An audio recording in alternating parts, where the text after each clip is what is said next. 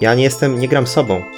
Właśnie o to chodzi w RPGach, że ja przychodzę zagrać tutaj kogoś, kim nie jestem. Tak, bo z kliszami to trochę tak jest, że to jest easy to learn, hard to master, że tak powiem. No ale chwila, moment. No twoją rolą jako mistrza gry nie jest jakby zbieranie pomysłów, które ci się akurat osobiście podobają, tylko jest uczciwe rozliczanie pomysłów graczy. Trzech kolesi, sześć opinii. Witajcie w kolejnym odcinku podcastu 3K6 Opinii. Dzisiaj pogadamy sobie trochę o tym, jak regulować poziom trudności na sesji, jak budować takie wyzwania, żeby coś od graczy wymagać, a jednocześnie, żeby nie przesadzić i żeby wszyscy czerpali z tego frajdę. Pogadamy sobie jak zwykle trochę o tym, co tam u nas w popkulturze. Ja mam dla Was nowego komputerowego indyka Chance of Sennar. Chłopaki opowiedzą, jak się bawili na Kopernikonie. Adam ma też e, trochę e, wrażeń z lektury komiksu Baśnie, a Janek przybliży Wam serial Archiwum 81.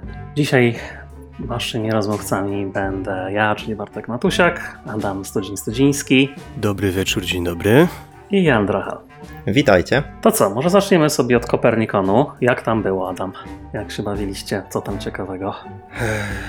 Powiem tak, bawiłem się przednio, a teraz wytłumaczę dlaczego. E, Po pierwsze, Kopernikon, może dla tych, którzy nie wiedzą, jest to konwent e, organizowany w Toruniu, w zeszłym, chyba zawsze jest we wrześniu, albo tak w okolicach września. E, Nie jestem pewien, który to był, ale już zdaje się, że nasty. Kopernikon i często spotkałem się z opinią, że to jest taki trochę bardziej kameralny, trochę mniejszy Pyrkon, bo jest to zdecydowanie duży konwent na kilka tysięcy osób, ale nie jest tak powiedzmy przytłaczający i miejsce, gdzie on się odbywa to jest Stare Miasto w Toruniu, to są jakieś tam budynki użytku publicznego, mm, czyli e, wydziały jakiejś uczelni wyższej tam w Toruniu. W szczegóły, w szczegóły nie wchodziłem, ale to wszystko jest na Starym Mieście, jest to kilka budynków, wobec czego podczas, jeżeli chcesz uczestniczyć w różnych blokach pro, programowych, to na pewno przespacerujesz się trochę po Starym Mieście Torunia, yy, w Toruniu. I to jest duża zaleta tego konwentu, bo Toruń ma przepiękne Stare Miasto, a w tym roku jeszcze idealnie dopasowała pogoda, było bardzo ładnie, było bardzo ciepło, bardzo przyjemnie. Eee, I organizatorzy jakby wiedzą, że to jest, że Toruń to jest ich aset. W zeszłym roku pamiętam w ramach konwentu można było pójść na jakieś zwiedzanie Torunia, czy jakichś tam obiektów konkretnych w Toruniu. Eee, zawsze są jakieś zniżki do knajp, które są tam bardzo smaczne. Nie wiem, czy wiecie, Maneki na przykład pochodzi z Torunia, to naleśnikarnia, a także pierogarnia Stary Młyn, też popularna w całej Polsce, pochodzi z Torunia, także mają czym się tam pochwalić, nie tylko piorni- piernikami Toruń stoi. No i tak samo było w tym roku dobre, dobre jedzenie można było w paru dobrych miejscach uświadczyć. To tyle, jeżeli chodzi o toczkę. Zgadza Natomiast się. jeżeli- Miałem okazję być na, w manekinie, jak był tylko w Toruniu. No. I ceny są bardzo przystępne. Jeżeli mieszkacie, nie wiem, w Warszawie, w Krakowie czy w Gdańsku, jak my, to będziecie bardzo zadowoleni z tego, jakie są tam ceny w samym centrum, w samym bijącym sercu Torunia. No dobra, czyli Eee. można tania i dobrze zjeść, ale RPszki czy były? Tak, było, był dosyć bogaty, mi się wydaje, program e, w, tym, w tym roku. W sensie mm, cały czas, przez cały czas trwania konwentu odbywały się co najmniej chyba po trzy czy cztery, trzy prelekcje na raz. Trochę mniej sesji niż w zeszłym roku. Wydaje mi się, że było trochę mniej sal dostępnych z tego względu, że przeniesiono e, blok RPG e, z liceum, które, które, miał, które było w zeszłym roku do, do Kolegium Majus. To jest trochę bliżej po prostu tych wszystkich pozostałych budynków konwentowych, przez co no, było mniej konieczności chodzenia, jeżeli chciało się odwiedzić kilka bloków programowych. E, Ja przyznam się, jak w zeszłym roku na Kopernikonie prawie cały przegrałem na sesjach, to w tym roku wprost przeciwnie. Jedną poprowadziłem w piątek, w sobotę rano miałem prelekcję o 10 i to było tyle z mojej strony i potem się tak trochę szwendałem, e, zwiedzając sobie Toruń i wpadając sporadycznie na niektóre prelekcje. Także RPGowo na pewno dobrze, na pewno można było posłuchać sobie, nie wiem, wykładów Lansów, był chyba Jakub Zapała tam z Kopernikusa i parę innych takich e, kojarzonych, myślę, w fandomie osobistości i postaci. Ale ja bym bardzo wam polecił i polecał i zachęcał do skupienia się w przyszłości, jeżeli będziecie na tej sekcji takiej popularno-naukowej, bo mnóstwo ciekawych e, wykładów, prelekcji było na tematy związane, nie wiem, ze Słowianami, z Wikingami, e, historycznych. AI chyba było bardzo popularnym trochę Zgadza się, tematem w tak. tym roku. Ja byłem, na, ja byłem na AI i podobało mi się. Mm, Byli ludzie z uczelni Nie pamiętam dokładnie której, ale chyba coś ze, ze śląskiej uczelni. E, I ludzie, którzy mieli doświadczenie w zawodzie. Także dyskusja była naprawdę ciekawa, na przynajmniej jednej z tych prelekcji, na których byłem, a wydaje się, że oni prowadzili tych prelekcji więcej. No, także ta. To nie są być może rzeczy, które mi w życiu będą jakoś potrzebne, ale to jest ciekawe pójść na taką projekcję i się po prostu zainspirować. Nie? E, z Alą rozmawiałem, ona na przykład była na projekcji o e, psychopatach. Sama pracuje jako terapeutka. Ma jakieś doświadczenie y, w psychologii i powiedziała, że to było bardzo fajnie poprowadzone, bardzo, bardzo interesująca była ta prelekcja, także myślę, że tam każdy jest w stanie znaleźć coś dla siebie. Są oczywiście cosplaye, bo był jakiś konkurs cosplayowy, tam szczegóły nie pytajcie, bo nie wiem. Było dużo okazji do przetracenia pieniędzy na stoiskach, które w tym roku były pod dachem. To jest fajne na Kopernikonie, w odróżnieniu od innych konwentów, jakie kojarzę. Wszystkie te stoiska są zawsze dostępne dla, dla wszystkich. Nie trzeba być człon, uczestnikiem konwentu, żeby mieć do nich dostęp, co z punktu widzenia takiego e, stoiska na pewno jest bardzo, bardzo korzystne. Także nie chcę tutaj przedłużać. Polecam. Zawsze są tam fajne imprezy wieczorami, bo w Toruniu też jest hipisówka. Taki znany RPGowy, można powiedzieć, lokal, e, w którym odbywa się Hiperpeg. Tam właściciel Michał Kuras jest e, znaną też postacią w fandomie. Też miał swoje prelekcje, też go spotkałem na stoisku i można było go wieczorami w, w hipisówce zobaczyć. Także e, takie konwent, ale taki relaksujący, można by powiedzieć, taki dosyć wakacyjny w porównaniu do takiego Pyrkonu. Nie byłem, byłem oczywiście niewyspany, jak to zawsze na konwentach i trochę zmęczony, ale jednak więcej tego przestrzeni na relaks tam znalazłem, o tak bym powiedział. To, to na co na pewno warto zwrócić uwagę, to to, że Toruń jest małym miastem, stosunkowo ta starówka jest mała przede wszystkim i wszędzie jest blisko. Z każdego punktu do, ka- do każdego innego właściwie punktu, w którym się odbywa konwent jest blisko. Tak. Sleep Room jest tam dostępny, był w tym roku za 10 zł, można było się przespać na sali gimnastycznej, oczywiście trzeba było wziąć śpiwór i tam materac albo karimatę. Ja z tego skorzystałem yy, i miałem wtedy Wiem, co było. Pozosta- mhm. Była wioska Fallout na powietrzu, to warto wspomnieć, bo robili fajny klimat. Tak, jacyś Mandalorianie chyba też byli, była jakaś husaria. Było trochę takich ekip e, cosplayowych, czy... No bo nie nazwę ich rekonstrukcyjnymi, chociaż może niektóre z nich. Rekonstrukcja E, apokalipsy. Nie no, mówię, było, było coś tam też, jakieś wątki historyczne. Nie chcę mówić dokładnie, bo, e, bo tam z nimi nie gadałem, ale tak, trochę konwent wyszedł na zewnątrz do ludzi, bo pogoda na to pozwalała i tam faktycznie były jakieś namioty. Można było sobie, nie pamiętam, tam chyba na broń bezpieczną powalczyć, takie tego typu atrakcje, także całkiem, całkiem dobrze to wyglądało. Były też dla planszówkowców, co ciekawe, mm, można było pograć w prototypy gier planszowych niektórych. Mm, Tutaj dokładnego tytułu nie pamiętam, co myśmy oglądali, ale tam jakaś z Czarnobrodem bodajże jest teraz nadchodząca produkcja, która niebawem ruszy na Kickstarterze polskiego, e, polskiego twórcy, także takie, takie rzeczy. Oczywiście wypożyczalnie gier planszowych i cała ta reszta typowo konwentowych rzeczy też, też tam była, także e, ja na rok na, za rok na pewno będę chciał tam wrócić, mi się podobało. E, tutaj nadmienię, że jak byliśmy z Jankiem, to mieliśmy okazję się tam spotkać e, z naszym słuchaczem, także pozdrawiamy serdecznie Krzysiek. Dzięki, że dałeś znać, że się odezwałeś. Miło było się zobaczyć na żywo. Okazało się, że się znamy z Kopernikonu sprzed roku. Więc świat RPGowy jest mały, e, ale no. Tak, ja też byłem na Kopernikonie. Byłem co prawda krócej niż Adam, ale miałem też okazję coś poprowadzić. Prowadziłem warsztaty improwizacji narracyjnej i bawiłem się bardzo fajnie. Z, z, myślę, że razem ze wszystkimi, którzy tam przyszli, zrobiliśmy naprawdę fajne e, historie. I właśnie jedna z nich była między innymi o e, apokalipsie w Polsce, e, w Żabce. Także bawiłem się naprawdę fajnie. Czyli typowo po polsku. Tak. Tak, No dobra, A czyli wieczor- Kopernikon polecamy. tak. Co tam jeszcze Adam chce zarzucić? Ja chciałem powiedzieć, a wieczorem? do, do rana w lokalach różnorakich też crawling upo, up, Tak. up, uprawialiśmy, ale nie dungeon, a pub. No tak, Tak, obowiązkowa tak, tak. część konwentowania. Dobra, także Kopernikon e, warto sprawdzić, a teraz może coś bardziej bajkowego. Adam, co cię tknęło, żeby sięgnąć po chyba już 20-letni komiks, nie? E, Już niemalże. Znaczy, w ogóle, tak, będę mówił o baśniach Fables z angielskiego, autorstwa Billa Willingama. Mm, On miał premierę w 2002 roku, ta oryginalna wersja w Stanach. W Polsce zdaje mi się, że to był 2007. Nie, sprawdzałem, nie jestem pewien, ale wydaje mi się, że w 2007 po raz pierwszy był wydawany. E, tknęło mnie to, że zobaczyłem, że już rok wcześniej ograłem sobie Wolf Among Us, grę, która taki, e, no, story Przygodówka powiedzmy, nie? No, taką. z przygodówkę, wyborami. Tak, ten gatunek się konkretnie nazywa Uciekło mi słowo. Nieważne, może, może do mnie wróci. E, I.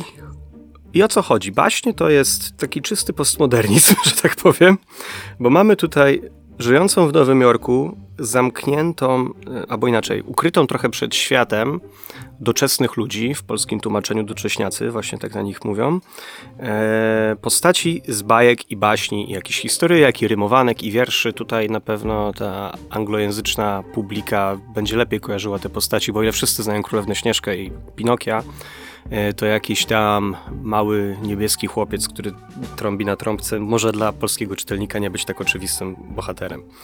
Więc mamy ich, uciekli ileś tam set lat temu ze swoich krain i żyją pośród nas. Z ich krainy wypędził ich adwersarz, nie wiadomo na, zbyt wiele na jego temat. Żyją pośród nas, ukrywają się w Nowym Jorku. Mm, Mają takie ustalone prawo, że nie. No trochę jak coś jak w Harrym Potterze i w Mugolach, nie? że Mugole nie mogą się dowiedzieć o świecie czarodziejów, to, to właśnie podchodzą do tego bardzo podobnie. E, więc ukrywają się przed wzrokiem ludzi pod postacią faktycznych, rzeczywistych ludzi. E, no, i to jest takie bardzo hmm, w stylu powiedziałbym na przykład Shreka albo Sapkowskiego w Wiedźminie, że bierzemy sobie klasyczną postać z jakiejś właśnie starej historii, starej bajki i urzeczywistniamy ją, brudzimy ją, rozbieramy na części i składamy ponownie, czyli taki czysty postmodernizm tutaj występuje, ponieważ one są, te baśnie, przedstawiane w taki bardzo właśnie wy, wykrzywiony, że tak powiem, sposób, więc nie wiem, książę uroczy, czy tam książę z bajki mm, jest no bawidamkiem, uwodzi, wykorzystuje kobiety. Pinokio narzeka, że jest zawsze chłopcem i nie, e, i nie może odbyć stosunku z kobietą i tego typu rzeczy się tam pojawiają.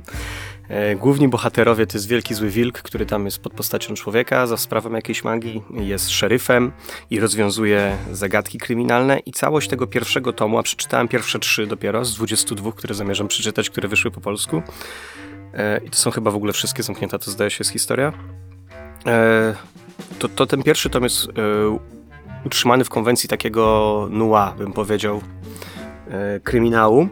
I to się bardzo fajnie broni jako właśnie ten kryminał noir. Podobała mi się ta zagadka, ona nie była jakaś nie wiadomo jaka, ale była fajnie poprowadzona ta fabuła, fajnie były przedstawione te postaci, to się wszystko ładnie zamykało w dobrą całość i obawiam się, że gdyby to nie była taka sama w sobie ta ciekawa historia, to sama idea tych baśni w Nowym Jorku mogłaby mi średnio, znaczy nie, że średnio źle mi podejść, tylko byłaby za mało to jest, to jest za mało, żeby mnie, to żeby mnie to na dłużej zainteresowało. A tak okazuje się, że ta historia, która się dzieje w tle, czyli jak oni sobie radzą po prostu żyjąc w tym Nowym Jorku, jest na tyle interesująca, że, że już zamawiam kolejne tomy. No mówię, drugi, trzeci już przeczytałem, kolejne już też gdzieś czekają i być może do końca roku uda się ze wszystkimi e, zapoznać. To wtedy powiem wam więcej, bo drugi i trzeci też są dobre, e, chociaż już może troszeczkę, troszeczkę słabsze, no Zaczyna się bardzo ciekawie, więc jeżeli lubicie postmodernizm, to polecam. E, Jest tam trochę takiego rubasznego humoru, to jest zdecydowanie tytuł baśnia, ale to zdecydowanie jest dla, dla dorosłego czytelnika. Wydaje to DC Comics, e, w Polsce Egmont bodajże. Mm, I oni to wydawali jako Black Label albo Vertigo. I to są te serie, które kojarzę, e, właśnie przeznaczone dla, dla dorosłych. I to, co bardzo mnie zastanawiało, to to wyszło w 2002 roku, a Shrek, którego wspomniałem, wyszedł w 2000, w 2000 albo w 2001, jakoś tak. Byłem, bardzo się zastanawiałem, ten autor, mm, Bill Willingham, jak bardzo się inspirował Shrekiem. Znalazłem wywiad z nim, tam gdzieś z 2007 czy, czy 2009, no gdzieś tam z lat 2000. E, I pada tam ta kwestia, i on powiedział, że to było klepnięte wcześniej, że do DC wysłał cały ten pomysł e, jak parę miesięcy przed premierą pierwszego trailera Shreka, a dwa czy trzy dni przed premierą pierwszego trailera Shreka DC mu powiedziało, ok, robimy to.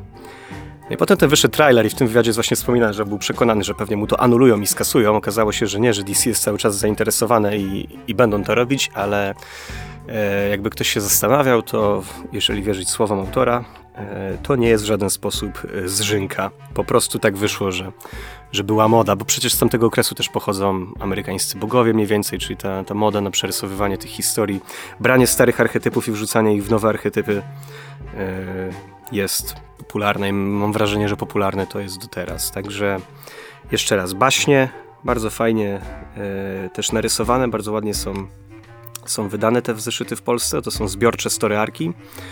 E, niestety miękka okładka, ale może to i dobrze, bo jak tych zeszytów jest 22 i wszystkie miały być w twardej, to, to by cena też była odpowiednio droższa. No, tyle. No dobrze, ja też właśnie polecam. Czytałem co prawda wieki temu, ale również pod wpływem y, gry The Wolf Among Us, która też bardzo przypadła mi do gustu, więc jeżeli graliście w grę, to też może warto sprawdzić komiks. Visual novel, przepraszam, przypomniałem sobie jak się ten gatunek nazywa w gry Visual novel. No, dla mnie to jednak była przygodówka, ale tak, ma te elementy visual novel, jest dużo czytania i scenek roleplayowych. No dobra, a propos scenek roleplayowych, to co, pogadajmy sobie o tym poziomie trudności, bo to jest temat naszego dzisiejszego odcinka i nie chciałbym tutaj rozmawiać z Wami o takim mechanicznym poziomie trudności, jakichś enkanterach czy tego typu rzeczach, ale bardziej o tym, jakie wyzwania mistrz gry powinien stawiać przed graczami na sesji i ile od graczy wymagać tak na poziomie kreatywnym czy motywacyjnym, ile gracze tak naprawdę muszą dać w cudzysłowie z siebie, żeby e, tą sesję również w cudzysłowie pokonać, jak to zrobić, żeby to dawało frajdę, żeby to nie była taka po prostu bułka z masą, że co byśmy nie zrobili na sesji, to się udaje i po co się wysilać, ale też żeby nie przeginać, no bo gracze nie są swoimi postaciami i z reguły nie są aż tak pomysłowe, kreatywne, inteligentne, jak jacyś nasi bohaterowie, których sobie stworzyliśmy właśnie po to, żeby byli lepsi od nas. Więc może tak, na początek pierwszej sesji chciałem w ogóle trochę z Wami pogadać o tym, jak to e, Waszym zdaniem wygląda, skąd się te wyzwania na sesji e, biorą, czy w ogóle muszą być jakieś wyzwania i na ile mechanika ma wyręczać gracza, na ile gracze powinni coś dawać sami z siebie. Janek, może zacznijmy od Ciebie. Jak Ty podchodzisz do tego, żeby stawiać graczom wyzwania?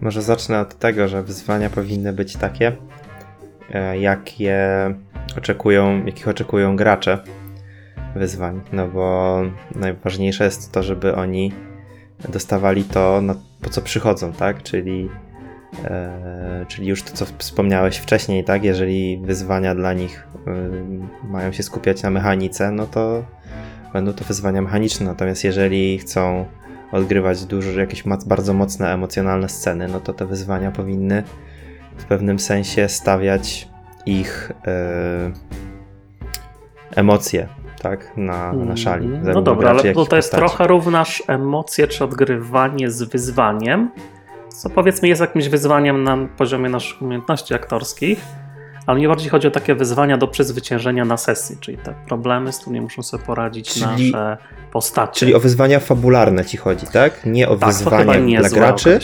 Mhm. No, okay. One są też wyzwaniami dla graczy, prawda? No, tak, tak, tak, ale są... z nim poradzić, ale tak, chodzi mi o te wyzwania, które, na które napotykają postacie same gracze yy, i no, takie wyzwania, których nie da się po prostu rozstrzygnąć tylko rzutem kostką, nie? Gracze wcześniej muszą wrzucić w to coś od siebie. Czyli Twoim zdaniem to raczej powinno być y, zadeklarowane na sesji zero wcześniej przez graczy i, i po prostu powinniśmy się do tego dopasować jako MG. Tak, i odwołujemy tutaj się do sesji zero, o której już rozmawialiśmy, więc nie ma co tego rozwadniać tematu. E, tak, jeżeli, jeżeli chodzi o wyzwania fabularne, to ja bym wyszczególnił, że wyzwania powinny w pewnym sensie. Jest to uczciwe podejście jeśli mistrz gry będzie stawiał przed postaciami graczy wyzwania, które które te postacie mogą przezwyciężyć, tak? No bo postacie czy jeśli gracze? postacie, postacie mogą przezwyciężyć. A gracze?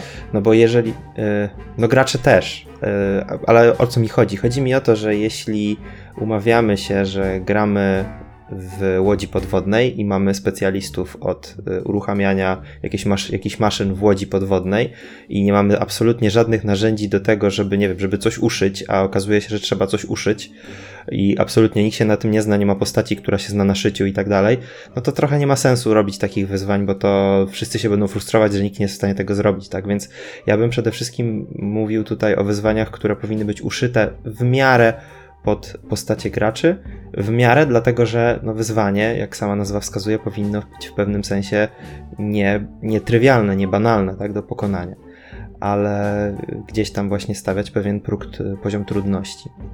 no właśnie, o tym, gdzie ten poziom trudności stawiać, będę chciał z Wami trochę bardziej szczegółowo porozmawiać, no bo zgodzimy się chyba, że ten komponent y, game w RPGach jest dla nas wszystkich istotny i nie jest to po prostu czysto narracyjna opowieść, tylko jest ten element gry, wyzwania, próby pokonania tego scenariusza który rzuca nam jakieś kłody pod nogi. Jak to u Ciebie, Adam, wygląda? Jak Ty lubisz grać albo prowadzić, jeżeli chodzi o mechanikę wyzwań?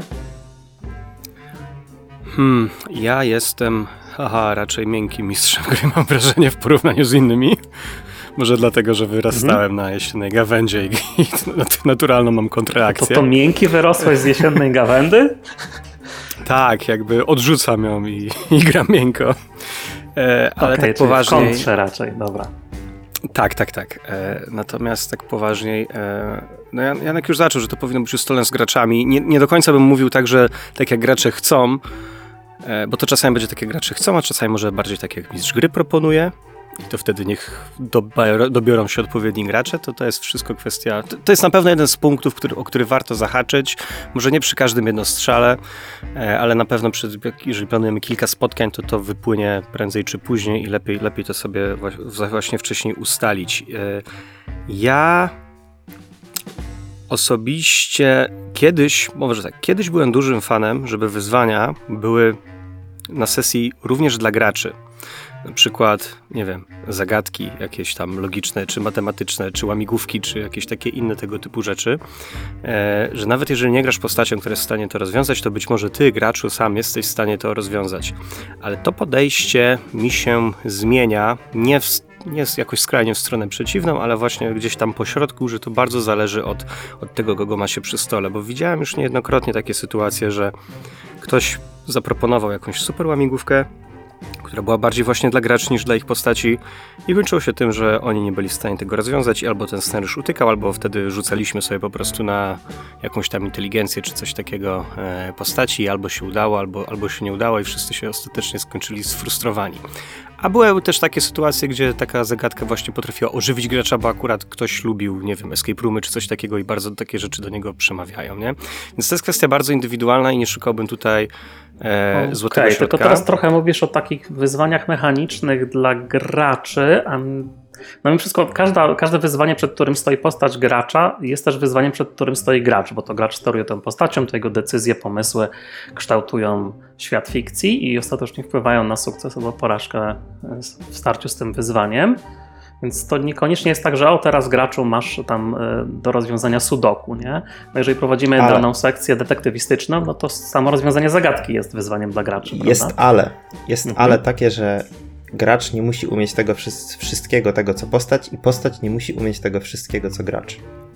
To no właśnie prawda, do tego zmierzam. To docieramy do sedna. Co gracze tak naprawdę muszą włożyć w sesję od siebie, a w czym wyręcza ich mechanika albo pewna umowność świata przedstawionego, gdzie upraszczamy pewne re reakcje i pomysły graczy.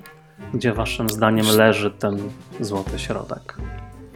Wiesz co, no właśnie według mnie tu nie ma złotego środka. Według mnie to zależy od stylu gry. Bo ja na przykład, kiedy gram sesje detektywistyczne, to sam bardzo chętnie staram się rozwiązać te, te zagadki. Nawet jeżeli gram detektywem, dla którego to jest oczywiste, to wolę nie rzucać, jeżeli nikt nie ma nic przeciwko, pogłowić się trochę dłużej i samemu wpaść na to. Ale są ludzie, którzy tak nie chcą, nie, absolutnie tego nie oczekują e, i to jest po prostu inny, inny styl gry i myślę, że zarówno jedna z... i, i ktoś właśnie woliłby, wolałby od razu rzucić i wtedy mu się to udało, no bo jego postać jest w stanie, nawet jeżeli on jako gracz nie jest w stanie powiązać tych faktów, no bo po prostu nie jest detektywem, umówmy się. Więc tak, tak łatwo tych ciągów przyczynowo-skutkowych nie będzie, nie będzie ze sobą, nie będzie ich tworzył. I to... E, mówię, nie sądzę, żeby tu istniał jakiś złoty środek. To jest raczej kwestia wspólnej umowy przy stole, mm, w jaki sposób gramy, w jakim stylu gramy i być może też konwencji, w jakiej będziemy, w jakiej, w jakiej będziemy grać. Nie wiem, jak wy na to patrzycie. Ja się zgodzę, że nie ma złotego środka, ale wydaje mi się, że jest taki obszar, w którym ten wyzwanie się powinny znajdować. On się tam może przesuwać lekko w stronę większe wyzwanie, mniejsze wyzwanie, ale jak się odchylimy za daleko w którąś stronę, to sesja nie będzie aż taka fajna. Wydaje mi się, że to, to pokonywanie wyzwań jest dość istotnym elementem. A w ogóle wy uważacie, że jakby sesja, na której nie pokonaliście jakichś wyzwań, to słaba sesja, czy może właśnie sukcesy w przezwyciężaniu trudności czynią dobrą sesję? Ja mam trochę. U mnie to jest trochę tak, a to się u mnie bierze bardziej chyba z gier komputerowych, że jeżeli wam, nie wiem, nie włamię się do jakiejś szafki, nie otworzę jakiegoś sejfu, nie, nie, nie dojdziemy do jakiegoś świadka, no, dobra, akurat mówię o śledztwach, ale nie tylko, tam nie pokonam jakiegoś potwora, który czegoś strzeże, to mam wrażenie, że nie wyciągnąłem w pełni tego, co jest w tym scenariuszu. Czyli jakaś, jakiś element tej historii został przede mną ukryty. E, I być może, gdybym się bardziej postarał, to bym go w pełni zeksplorował. I mnie to trochę nawet boli w cudzysłowie, no może nie jakoś bardzo, ale wiecie, gram na konsolach, to jestem jeden z tych platyniarzy, więc ja muszę wszystko tam zawsze zeksplorować.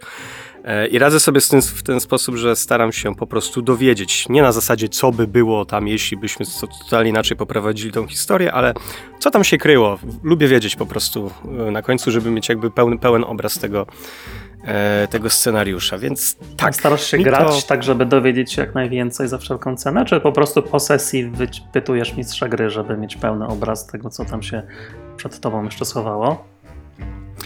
Raczej staram się dowiedzieć. E, ja mam na to taki patent, że często tworzę swoje postaci z taką cechą, że są po prostu ciekawscy.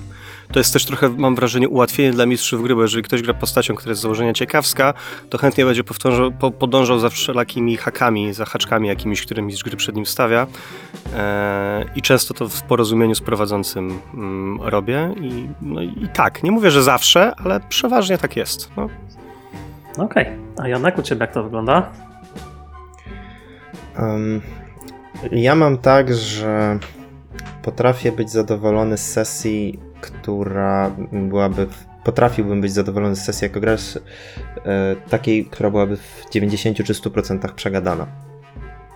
Ale to nie oznacza, że nie której... było wyzwań, prawda? Mogą być wyzwania rozstrzygane w formie dialogów między postaciami. No, bardziej chodzi mi o przegadana w postaci odkrywania jakiejś historii, czy, czy wymieniania się jakimiś spostrzeżeniami. No tak, ale odkrywanie historii jest e, wyzwaniem, prawda? Trzeba wiedzieć, jakie pytania mm. zadać na przykład. Może być, nie musi, nie? Ja teraz mam w głowie takie, takie historie, w których niekoniecznie. Okej, okay, czyli sesja, w której właściwie wyzwań nie ma, tak? Tak, myślę, że mógłbym się dobrze bawić na takiej sesji. Ale jako pojedynczy przy, przypadek takiej sesji raz na jakiś czas, czy mógłbyś tak grywać cały czas, albo przynajmniej często? Nie, raczej jako jakiś, może nie przerywnik, ale jakaś część kampanii na przykład. Okej, okay, ale jakby wciąż cała historia oczekiwałbyś, że będzie jednak zbiorem tak. wyzwań, tak. które musisz pokonać tak. jako gracz.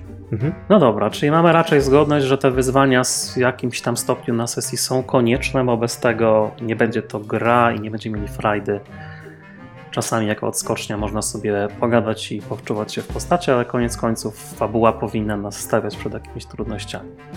Tak. tak ja bym tu podkreślił, no, bo są takie systemy sielankowe na przykład, e, może Free Feet Under Hill czy coś takiego ostatnio przeglądałem, że gra się jako hobbity i tam tam wyzwania, jakie są, to na przykład wyhodować jak najlepszą rzepę, albo... Wciąż wyzwania. Albo, albo, albo być potrzebą są właśnie ale jednak. Tak, właśnie do tego zmierzam, że to wciąż jest wyzwanie. To jest inna, jakby fikcji, to, to jest zupełnie inna skala tego wyzwania, ale, ale to wciąż jest jakaś forma, jakaś forma wyzwania, nie? Więc one faktycznie napędzają nam, mam wrażenie, trochę w pewnym sensie tą, mm, tą fabułę. Od punktu do punktu tak lecimy, nie? No dobra, to kolejne pytanie, jakie do Was mam, to na ile mechanika ma wyręczać graczy w rozwiązaniu problemu? I bardziej mnie interesuje ta część właśnie, gdzie to gracze muszą rozwiązać problem, a nie mechanika za nich. Czy może mechanika 100%, a gracz tylko aktywuje mechanikę i nic więcej? Ja teraz mam takie coś, takie myślenie po różnych kampaniach, które miałem ostatnio e, okazję przegrać, że do momentu, dopóki uważam, że jestem w stanie rozwiązać jakiś problem jako gracz, to chętnie bym e, postawił siebie ponad mechanikę.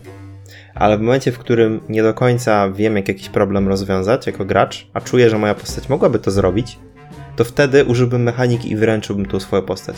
Zarówno w scenach. Ja lubię ogólnie rozmawiać jako gracz. Lubię mm, pokazywać, że mam coś do powiedzenia po swoją postacią. I wydaje mi się, że y, powiedzmy w miarę na jakimś tam podstawowym poziomie umiem przekazywać informacje swoimi postaciami. E, o tyle, jeśli byłbym, znalazłbym się w takiej sytuacji, w której brakuje, brakuje mi języka w gębie, a moja postać byłaby w stanie dalej coś powiedzieć, to nie uznałbym, że moja postać teraz nie jest w stanie tego powiedzieć. Tylko po prostu mówię, wiesz co, mógłbym powiedzieć mistrzowi gry, wiesz co, ja, ja teraz się zatrzymam, bo nie mam za bardzo pomysłu, co mógłbym dalej powiedzieć, ale jestem przekonany, że moja postać wiedziałaby, co w tym momencie powiedzieć. I wtedy możemy wykonać, wykonać jakiś test, prawda? Dlatego, że możemy mieć gorszy dzień, możemy być zmęczeni, może być różnie, a nasza postać niekoniecznie musi taka być, bo na przykład nasza postać miała świetny sen poprzedniej nocy. No dobra, ale wtedy tworzysz trochę furtkę do tego, że w sumie mm, jeżeli ci się nie chce, albo nie masz pomysłu, albo masz gorszy dzień, to zawsze możesz się przełączyć w ten tryb easy i gra się dopasuje do tego, jak się aktualnie czujesz. Nie, to... nie easy. Ja nie jestem, nie gram sobą. Właśnie o to chodzi w RPGach, że ja przychodzę zagrać tutaj kogoś, kim nie jestem. I jeśli uważam, że mm, umiejętności postaci, w którą się wczuwam, są ponad moimi umiejętnościami, to nie mogę teraz y, nagle stwierdzić, że aha, dobra, no to ja tego nie umiem, no to moja postać też tego nie umie, bo nie gram siebie. No tak, ale nie mówimy teraz o y, sytuacji, w której twoja postać po prostu y, coś sama robi, tylko w której ty musisz coś zadeklarować. Postacie nie robią same z siebie nic na sesji. To jak ty jako gracz no wprawiasz je w dynamiczny ruch i nie, decydujesz, nie. co będą robić.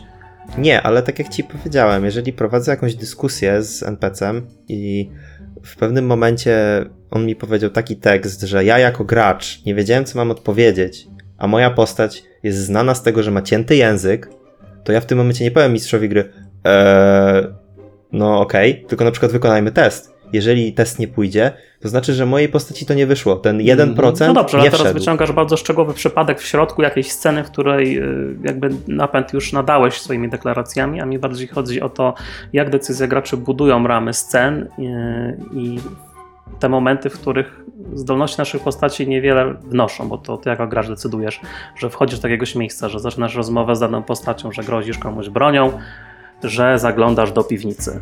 I tutaj mechanika wchodzi później, nie? I, e, i pytanie, na ile takie rzeczy powinny być mechaniczne, a na ile należy oceniać pomysły graczy. No, wiesz, skrajności, nie? Jeżeli uznamy, że yy jeżeli uznamy, że wszystko rzucamy, no to w tym momencie mistrz gry gra sam ze sobą, tak? To nie o to chodzi. No tak, ale to odrzucamy chyba z mistrza taką tezę, że rzucamy na wszystko.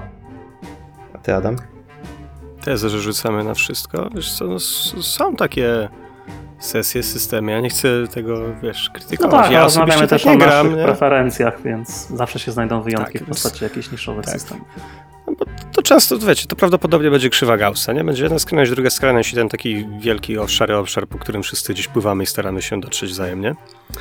Eee, ja osobiście, jeżeli chodzi, bo cały czas chodzi o to umiejętności mojej postaci versus to, co ja potrafię, tak, jako gracz. Mm, niekoniecznie. Bardziej chodzi mi o to, że zanim twoja postać coś zrobi, to ty musisz jako gracz decydować, co ona robi. Umiejętności wypełniają szczegóły, nie? Jeżeli mówisz, że udzielasz komuś pierwszej pomocy, to umiejętności twojej postaci opisują szczegółowo, jak wygląda pierwsza pomoc i czy się uda, czy nie ale to ty jako gracz podejmujesz tą decyzję, nie? I to Wiesz tą co? decyzję mistrz gry w jakiś sposób rozlicza. Tak, no to, to, też jest bardzo kwestia indywidualna, bo będą obrońcy jednej wersji i drugiej wersji, bo ktoś no, może powiedzieć, będzie mi... Ktoś może powiedzieć i będzie miał pewnie dużo racji, że skoro ja muszę myśleć za swoją postać, to czemu, kiedy robię test siły, to zamiast rzucać, nie mogę uderzyć mocno w stół i potem, jak nie wiem, jak wiele pęknić na tym stole powstanie, nie ocenimy, jak, jak silna jest moja postać, nie?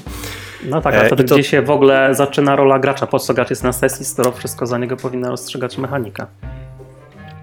To no właśnie, według też, mnie. No właśnie, i to jest.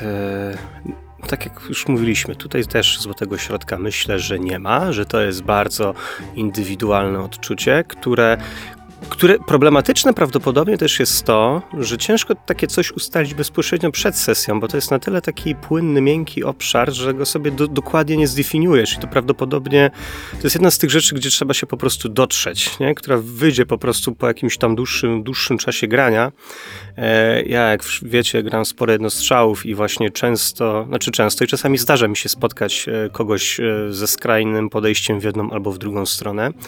I o ile w ramach jednego jednostrzału jesteśmy w stanie w cudzysłowie ze sobą przeżyć, że tak powiem, i dotrwać do końca historii, to gdyby to miało być regularne, dłuższe granie, to prawdopodobnie musiałyby tutaj pójść jakieś, no jakieś sprzężenie zwrotne, jakieś, jakieś feedbacki, jakieś, jakieś, wzajemne informacje, bo E, no bo wiadomo, mistrz gry też chce mieć, jak to się mówi, frajdę, a frajdę ma prawdopodobnie wtedy, przynajmniej ja, kiedy widzę, że, że gracze są zaangażowani, a jednym z obja objawów zaangażowania gracza dla mnie jest właśnie deklaracja, więc kiedy już nawet deklaracja nie jest potrzebna i kończy się, sprowadza się tylko do rzutu, to prawdopodobnie by mnie to mało bawiło, że tak powiem. Dobra, ale zgodzisz się chyba, że sama deklaracja może nie wystarczyć, że mistrz gry powinien jako ten arbiter neutralny tą deklarację w jakiś sposób ocenić?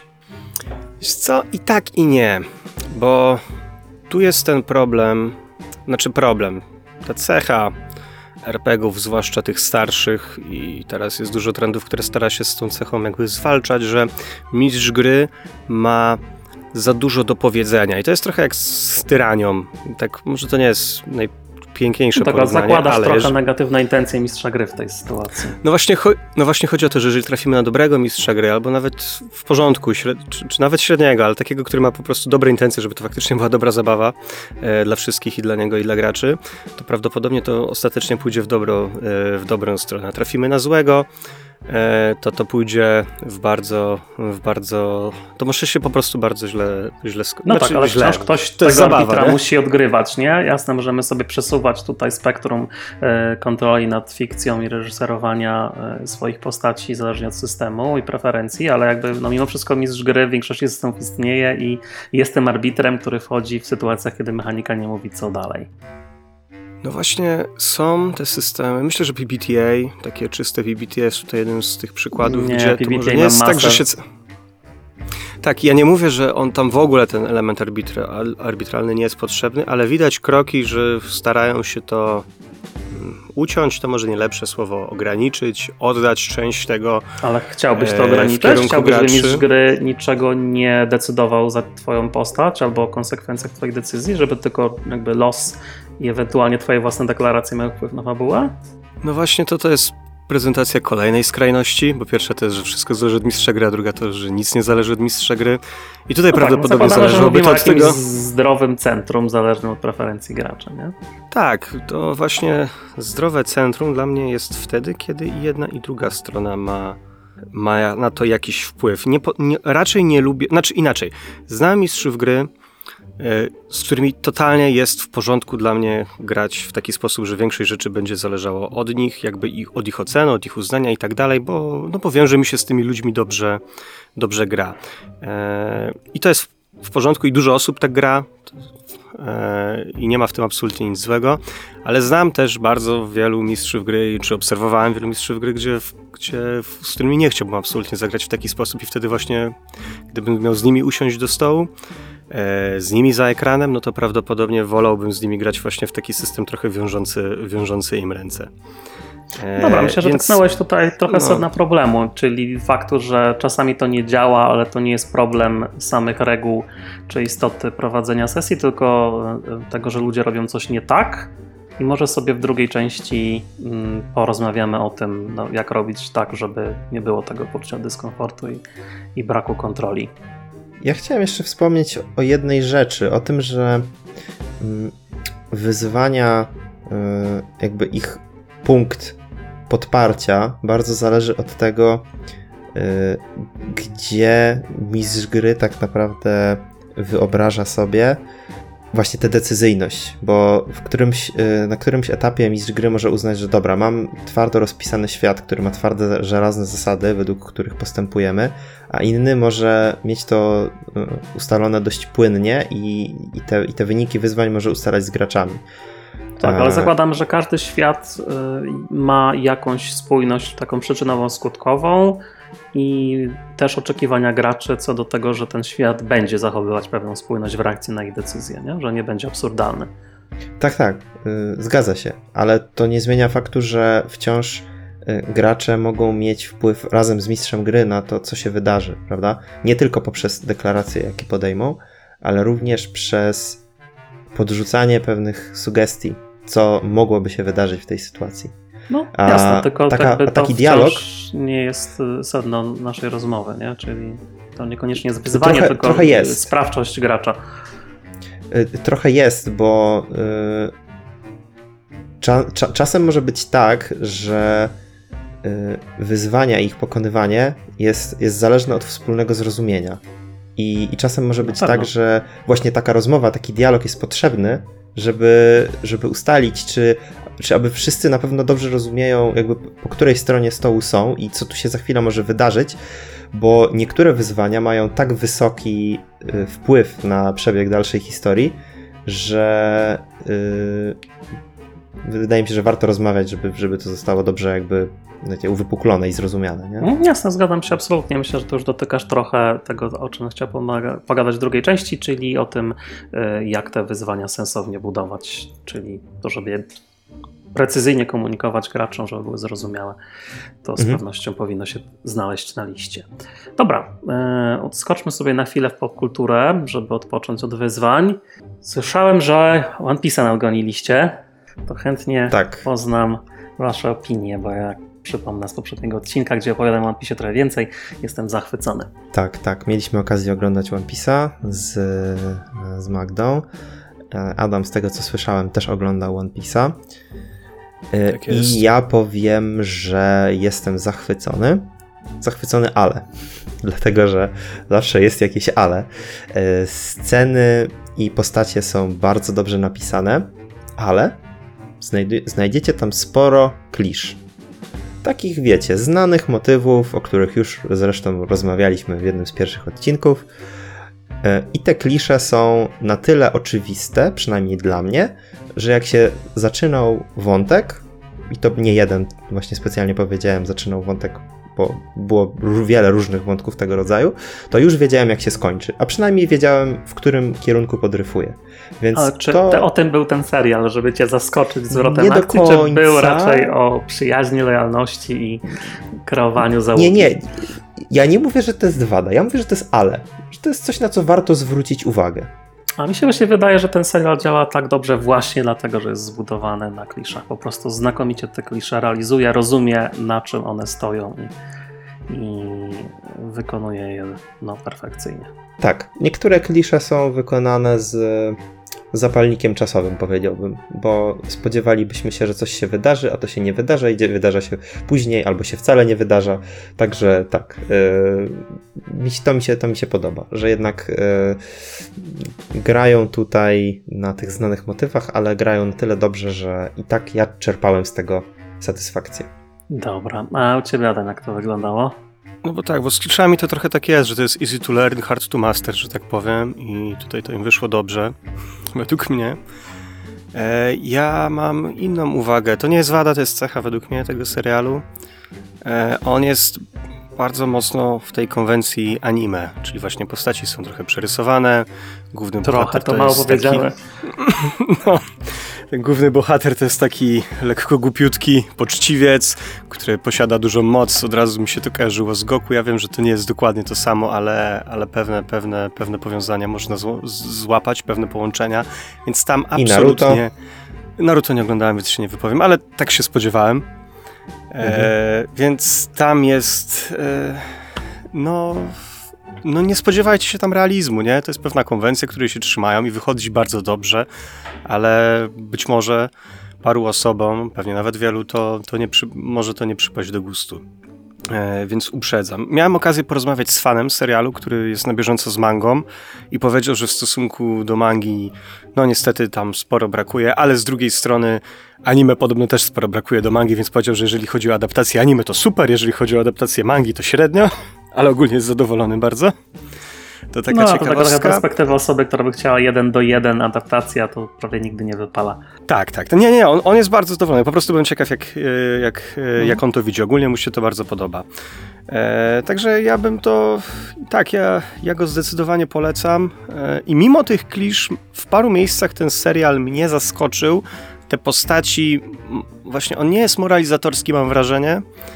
E, I stara się nadać jakąś specyficzny, bym powiedział, rodzaj rodzaj głębi, może trochę głupkowatej, ale, ale robi te postaci takie w paru miejscach dosyć, dosyć nieoczywistymi, że, że udało mu się mimo wszystko e, mnie zaskoczyć. Może gdybym bardziej siedział w anime, nie mówię, że nie oglądam w ogóle, ale, ale oglądam stosunkowo niewiele takiego przeciętnego pożeracza tego typu e, seriali, no to, e, to by mnie to aż tak nie, nie, nie zaskakiwało. E, jeszcze chciałem tylko wspomnieć, e, bo to chyba nie padło ani w tym odcinku, ani w zeszłym, muzyka jest tam super, zwłaszcza w intro. Polska. Tak. Ja jestem zasłuchany w soundtrack od, od kilku tygodni, więc też polecam szalenie sprawdzić Tak, ścieżkę muzyka dźwiękową. jest, muzyka jest bardzo dobra, zgadzam się z tym. No. No, I jest bardzo fajnie zagrany, nie? to też, też, też mi się rzuciło. Te postaci, ja wspominałem po, po obejrzeniu pierwszego odcinka, że tam jest dużo przybliżeń, dużo tej szerokiej perspektywy, prawdopodobnie, żeby oddać właśnie kadry z anime albo z mangi. E, przywykłem do tego bardzo szybko. Cał, no, cały czas widziałem, że to jest, ale jakby mi to nie przeszkadzało w odbiorze, nie, nie było to denerwujące, więc, e, więc do, dobrze to No nie, no, ale to, ale to dlatego, że estetyka tego serialu jest bardzo y, porządna. Jest naprawdę. no, Nie ma się do czego przyczepić, jak chodzi o y, pracę kamerą, powiedziałbym. No, także ja czekam na więcej. Podobno będzie 12 sezonów, gdzieś tak słyszałem taką No, plotkę. mam nadzieję, że nie będzie tych 6 tysięcy odcinków jak w anime, tylko zamkną to w kilka sezonów i nie będą niepotrzebnie tego rozwlekać, ale też czekam. Ale radzę wam uważać, bo jak zaczniecie, to ciężko skończyć. Także raczej rozplanujcie to sobie na wolny, dłuższy dzień. Ja, ja nie zamierzam sięgać po anime, ale czekam. Nie, nie, mówiłem o serialu. Mówiłem o serialu. Mm. No dobrze, a propos seriali, jeszcze jeden Jan, e, Janek masz dla nas, Archiwum 81, Tak. czyli jest- horror. To zgadza się. Jest to horror z 2022 e, i premiera była w styczniu. Możecie sobie obejrzeć na Netflixie. E, Jest to produkcja, produkcja amerykańska e, Rebeki Sonnenschein. I o czym ten serial jest? O tym, że mamy sobie archiwistę, co już jest dość egzotyczne. E, archiwistę, który zostaje zatrudniony do odrestaurowania kolekcji taśm. Nie wiadomo do końca, czyja ta kolekcja jest, czy to jest jakiś bogacz, czy to jest jakaś firma. To się gdzieś tam w trakcie No, serialu. zleca to mu to jakiś ekscentryczny właściciel wielkiej korporacji, Tak. płacąc za to jakieś Zgadza się. podejrzanie wielkie pieniądze. Tak, zgadza się. E, I im dalej w las, tym bardziej okazuje się, że ma on do czynienia z jakimiś niebezpiecznymi ludźmi. Może jest to sekta, może jest to jakaś firma, do końca nie wiadomo co, do końca nie wiadomo kto. E, I trafia on na dziennikarkę, z którą zaczyna bardziej lub mniej e, współpracować. No, tak naprawdę trochę upraszczasz, nie trafia na dziennikarkę, on po prostu ogląda nagrania wideo, której ona jest autorką. Tak, tak, tak, tak. E, zgadza się. Mhm, masz Nie rację. spotykają się E, twarzą twarz, tylko on ogląda Tak, e, tak. ją na ekranie monitora. Tak, masz rację. E, I e, no i on właściwie stara się w jakiś sposób odtworzyć to, co się wydarzyło w nagraniach wideo z 1994 roku. E, I e, no, zaczyna się bać. Bać o swoje życie, bo na dobrą sprawę trochę został przymuszony w którymś momencie do tej pracy i zaczyna się robić coraz mocniej, bo mm, mam wrażenie, że on nie do końca chce to robić, ale z drugiej strony wciąga go ta historia i jest, chce rozwiązać zagadkę czy, czy problem, jaki tam przed nim został postawiony.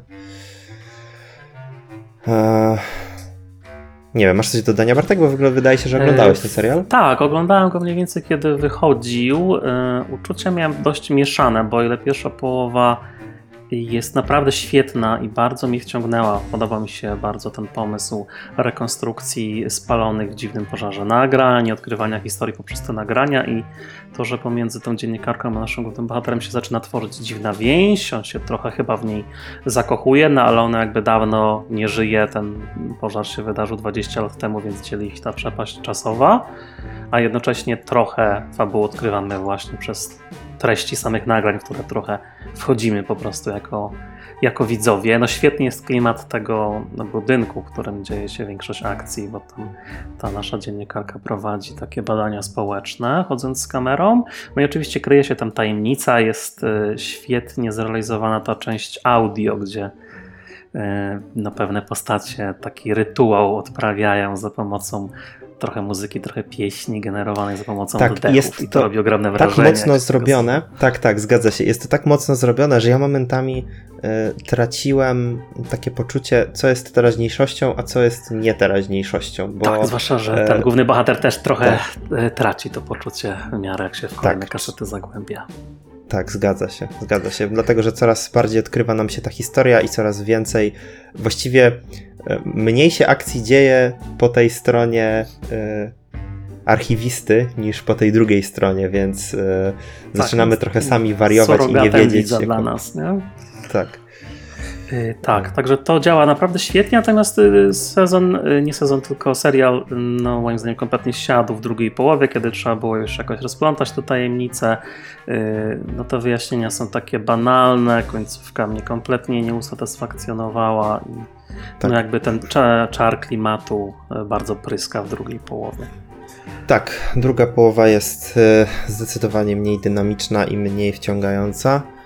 Em, Mam wrażenie, że historia tak naprawdę do końca się nie rozwiązuje. Znaczy, Tak, kończy się całość cliffhangerem, no niestety drugiego sezonu nie będzie, bo Netflix, jak to ma w zwyczaju, często anulował Tak. serial. Natomiast większość Można rzeczy się, się- wyjaśnia, powiedzmy, tylko no Tak, można się doszukiwać wyjaśnień. Nie jest Mhm. jakieś specjalnie ambitne ani interesujące. tak, zgadza się. Natomiast wydaje mi się, że wciąż warto dla- zobaczyć dla, dla pierwszej połowy. Tak, dla pierwszej połowy, tak, też chciałem to powiedzieć. Mhm. Jeszcze taka ciekawostka, bo o tym nie wspominałeś, ale pomysł na ten serial jest oparty na podcaście. e, Takim e, trochę creepypastowym, amerykańskim bodajże e, słuchowisku, które wymyśliło tę historię. No i zostało to podchwycone i zaadaptowane jako normalny serial z aktorami, ale można sobie posłuchać dalszego ciągu właśnie w formie podcastu, bo on gdzieś tam za darmo jest dostępny na popularnych platformach. No dobra, To co, wróćmy sobie do naszych wyzwań RPGowych w takim razie. To teraz chciałbym Was trochę pociągnąć za język, jak już e, te wyzwania na sesji e, musimy wstawić jako mistrz gry, albo rozwiązać jako gracze, albo chociaż rozliczyć jako mistrzowie gry. No to jak to robić, żeby było mm, dobrze? Czyli jak budować te wyzwania, żeby gracze mieli z tego frajdę, a jednocześnie, żeby no, nie przeginać z poziomem trudności. Jak wy staracie się do tego podejść? Jak budujesz, Janek, swoje, swoje wyzwania na sesji? Podchodzisz do tego w jakiś taki świadomy sposób? I tak i nie. Do Mhm. części wyzwań na pewno podchodzę w sposób świadomy, do części nie. E, może bardziej odniosę się do tych, do których podchodzę w sposób świadomy. Przede wszystkim e, myślę, że warto skupić się na umiejętnościach, które mają gracze. Gracza. To jest łatwiejsze, tak, to jest łatwiejsze, kiedy zna się graczy. E, Można zastanowić się, który gracz w danej scenie będzie w stanie więcej od siebie dać. E, I, i jeśli wyzwanie ma dotyczyć dwóch postaci, to e, no to zastanowić się nad tym, jaka może być między nimi chemia w danej scenie. E, No i druga rzecz to rozważyć wyzwania pod kątem umiejętności postaci. Czyli jeśli jakaś, jakiś gracz dał swojej postaci otwieranie zamków bardzo wysoko, to w pewnym sensie sugeruje, że fajnie by było, gdyby ta postać mogła się tym otwieraniem zamków w jakimś momencie wy- Ale wykazać. czy to jest w ogóle wyzwanie dla gracza? No bo jeżeli masz włamywacza, któremu Nie, opiszesz, jest że jest zamek do otwarcia, to gracz po prostu powie, no to ja otwieram ten zamek. W związku z Nie, tym nie, to jest wyzwanie dla nie postaci. pokonuje wyzwania, dokładnie. A ja jestem ciekaw, jak projektujesz wyzwania dla graczy. Mhm. No to Czyli przykładowo mamy tego naszego włamywacza, ale nie dajemy prostego wyzwania w zasadzie, no to masz panie włamywaczu zamknięte drzwi, co teraz robisz? Haha, zaskoczę was, otwieram wytrychami. Tylko dajesz mu na przykład, yy, ja bym tak to zaprojektował, szerszy problem. Czyli problemem jest to, że macie y, jakiś yy, dom, skarbiec, bank, cokolwiek, w tym domu jest ukryty jakiś cenny przedmiot, no i teraz ty, graczu, włamywaczu, musisz ten problem y, rozwiązać, wykraść ten przedmiot. Dajesz graczowi pewne narzędzia, dajesz graczowi pewne informacje, że e, jest tyle tylu strażników, tak się na przykład zmieniają e, ich warty, są takie systemy alarmowe, takie słabości, takie możliwe punkty wejścia do budynku i gracz musi ten problem e, jakoś sobie rozwiązać. I rozliczasz jego pomysły, ich spójność, logikę poprzez realizację tego skoku, wspierając się rzecz jasna mechaniką, ale no to gracz tak naprawdę dostaje trochę taką piaskownicę, w której musi coś wykombinować. Tak, tak, no to co mówisz jak najbardziej e, ma sens. E, Można też do tego podejść w taki sposób, że możemy mieć na przykład jakieś rozwidlenie, jakieś dwie ścieżki. Jedna dla jednego gracza, druga dla drugiego i jedna na przykład może zakładać właśnie to, co wspomniane wcześniej, otwieranie zamków, ale tej drugiej ścieżce, która za otwieranie zamków nie zakłada, może być coś, na czym tej postaci bardziej zależy. I teraz mamy dylemat, co ona wybierze, tak? Czy wybierze łatwiejszą ścieżkę, czy trudniejszą.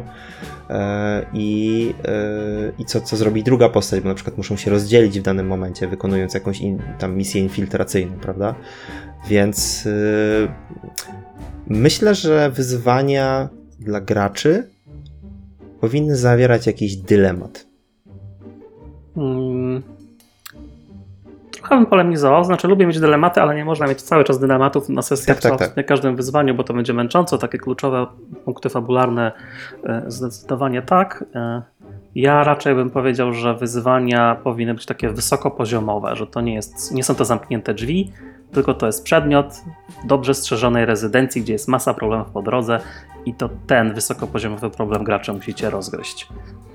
To ja jak mogę. Ja Mhm. lubię, bo to powiedzieliście to trochę pośrednio, ale nie bezpośrednio, więc może ja powiem to bezpośrednio. Ja lubię, kiedy wyzwanie dla graczy sprawia, że gracze muszą ze sobą współpracować. E, że to nie będzie. No, oczywiście są wyjątki, mam jakieś tam pojedyncze sceny, jakieś tam indywidualne retrospekcje, to nie jest jakaś żelazna zasada, której się trzymam, ale lubię jednak, żeby duża część tych wyzwań, która będzie na sesji, będzie niejako wymuszała współpracy. Być może ktoś wpadnie na jakiś super pomysł, że uda mu się to zrobić samemu, ale raczej w, powin, nie wiem, poszukujemy kogoś, więc szukamy go razem, rozdzielamy się czy coś takiego, albo właśnie, tak jak wspomniałeś, coś jest dobrze strzeżone, więc ja odciągam uwagę strażników, ja zajmuję się zamkiem, a ja się cicho wtedy przekradam i tak dalej, żeby to niejako wymuszało tą współpracę, albo może nawet nie wymuszało, tylko naturalnie ją sugerowało, no bo jednak RPG to jest gra gra drużynowa i fajnie, żeby te wyzwania jakby, w, które stawiamy graczom, to, to wspierały, tak, tak mi się wydaje. Tak, ja się zgadzam w 100%. Wydaje mi się, że to właśnie to wysokopoziomowe budowanie wyzwań sprzyja temu, że gracze muszą ze sobą współpracować, no bo zamknięte drzwi to, to jedna osoba je otworzy i tyle, a szerszy problem dla każdego znajdzie się jakaś rola do odegrania i możliwości wykorzystania No swoich silnych stron. Nie, ja bym się nie skupiał tutaj na tych, na tych zamkniętych drzwiach, bym się nie skupiał, że, że to jest y, jakieś, nie wiem, wyzwanie na sesji je- jedyne i, i które należy pokonać. Tak, bo to chodzi jest, to po prostu przykład się- niskopoziomowego wyzwania. Tak samo Tak. niskopoziomowym przykładem może być, że wyskakuje na was y, napastnik i trzeba go pokonać. Nie? No to rozwiązanie jest proste, trzeba go pokonać. Mhm. Nie ma to specjalnego Kolejna pola na, rzecz. na kreatywność. Kolejna rzecz, tak jak Bartek powiedziałeś, kiedy ja myślę o wyzwaniach, kiedy projektuję, to ja myślę tylko o jednym rozwiązaniu, ale to nie jest jedyne rozwiązanie. W sensie ja Mhm. zawsze mam jedno, żeby w razie czego właśnie gdyby, gdyby gracze mieli, tak jak Janek wcześniej wspominał, gorszy dzień, brak jakiegokolwiek pomysłu, nie mieli na to żadnego pojęcia i utknęli całkowicie i chcieli to rozwiązać jakoś rzutami, to żeby była ta ścieżka dla nich w razie czego dostępna, a tak zwana awaryjna czy główna, czy nazwijmy ją jak chcemy. To, to pro, E, traktujesz a ścieżkę taką easy? Nie, niekoniecznie easy, nie? Tylko, No że bo mówisz o tym zawsze... gorszym dniu, nie? Czyli zakładamy, że graczom nie idzie, nie mają specjalnie pomysłów, ale y, łykniemy jakiś pomysł, który nie jest do końca y, super, To jest ale bardziej- będzie. Nie chodzi o to, że pomysł nie jest super, tylko że kiedy ja będę musiał być też zaangażowany w to rozwiązanie, to ja już jakieś rozwiązanie w razie czego mam. Tak, tak, Bardziej- to, bardziej to, to rozumiem. Nie? Ja też staram się zawsze E. mieć jedno rozwiązanie wymyślone, ale jakby jestem otwarty na wszelkie pomysły, które gracze mają. Dokładnie, właśnie. I resztę to jakby, jakby przyjmować i, i, No i tutaj też jest właśnie to, co najbardziej lubię w roli mistrza gry, czyli te nieoczekiwane rozwiązania, gdzie trzeba się adaptować, trzeba na bieżąco improwizować, zobaczyć jak świat zareaguje e, i tak dalej, i tak dalej. No, zwłaszcza gracze wymyślą jakiś świetny pomysł na to, żeby przechwytrzyć głównego antagonistę, to wtedy aż chce się prowadzić taką sesję. I to przynajmniej zawsze daje najwięcej e, przyjemności, jak gracze e, się angażują w jakiś pomysł i ten pomysł jest naprawdę dobry i mogę im opisać, jakie są jego konsekwencje. Hmm. Zastanawia mnie to, co powiedziałeś, że pomysł jest dobry. E, no pomysł właśnie, bo taki... o tym chciałem trochę teraz pogadać. No, Co to znaczy, że pomysł jest... jest dobry? Bo ktoś musi to ocenić. No właśnie, no bo jeżeli mamy sytuację, w, którym, w której pomysł jest dobry, w sensie interesujący, fajny, nie wiem, taki, który sprawia, że gracze, którzy to robią, są usatysfakcjonowani tym swoim pomysłem, ale mistrz gry wie, że tam gdzieś za zasłoną coś na nich czeka i czyha, co sprawia, że ten pomysł wcale nie jest dobry, tylko jest totalnie beznadziejny. Ale, gracze ale oni tego nie tym, wiedzą i nie mają prawa tego wiedzieć. To jest błąd moim zdaniem, nie? Znaczy, albo chcesz ich wpakować w jakieś tarapaty, bo myśleli, że wiedzą, a nie wiedzą, jest zwrot akcji, budowanie napięcia, moim zdaniem spoko albo wykolejasz im pomysł, y, chociaż nie mieli prawa wiedzieć czegoś, żeby zaplanować coś lepszego. No i to, to jest nie fair. Mhm. Tak, ja bym wtedy prawdopodobnie usunął tą przeszkodę, tak żeby nawet w ogóle nie wiedzieli, że tam coś takiego było. Jeżeli, Właśnie, jeżeli ja większość też, to uważa, ja że wpadła tak. na fajne. No, większość to uważa, że wpadła na fajne rozwiązanie i wszystkim to odpowiada i oni nie mieli szansy się tego dowiedzieć, a tutaj w scenariuszu jest napisane, że tutaj jest ta zapadnia, czy tam, nie wiem, czy pułapka, tak. czy cokolwiek tam innego E, jeżeli na to staną. Jeżeli, inaczej, jeżeli ja im to jakoś wcześniej zapowiedziałem i oni nie dostrzegli tego ostrzeżenia, czasami postaram się im to jeszcze ewentualnie podrzucić jeszcze raz, czy na pewno, albo coś tam jeszcze, że, jeżeli dos, coś tam jeszcze dostrzegają, ale jeżeli mieli szansę to dostrzec i nie dostrzegli, no to wpadacie w pułapkę i wtedy, wtedy z tym lecimy. A jeżeli to by miało być taka, wiecie, śmierć z niczego, zasypiasz w karczmie i umierasz, bo akurat coś się działo złego w mieście, no to, to, to nie, nie, nie. To takich rzeczy No tak, zakładamy, że nie wyzwania są fair i da się je przezwyciężyć, dysponując wiedzą, jaką gracze dostali tak. w momencie, kiedy tak. muszą decydować, co robią. Ja się też Zgadza staram się. w takich Czyli sytuacjach... Mamy... Mhm, Czyli tu mamy skrajność, tak? Że właśnie mistrz gry coś tam ma prze, przemyślane, przewidziane, coś czyha za rogiem, ale jeżeli no tak, tego nie ma... sesji nie ale... jest e, realizacja tak, planu tak. mistrza gry, nie?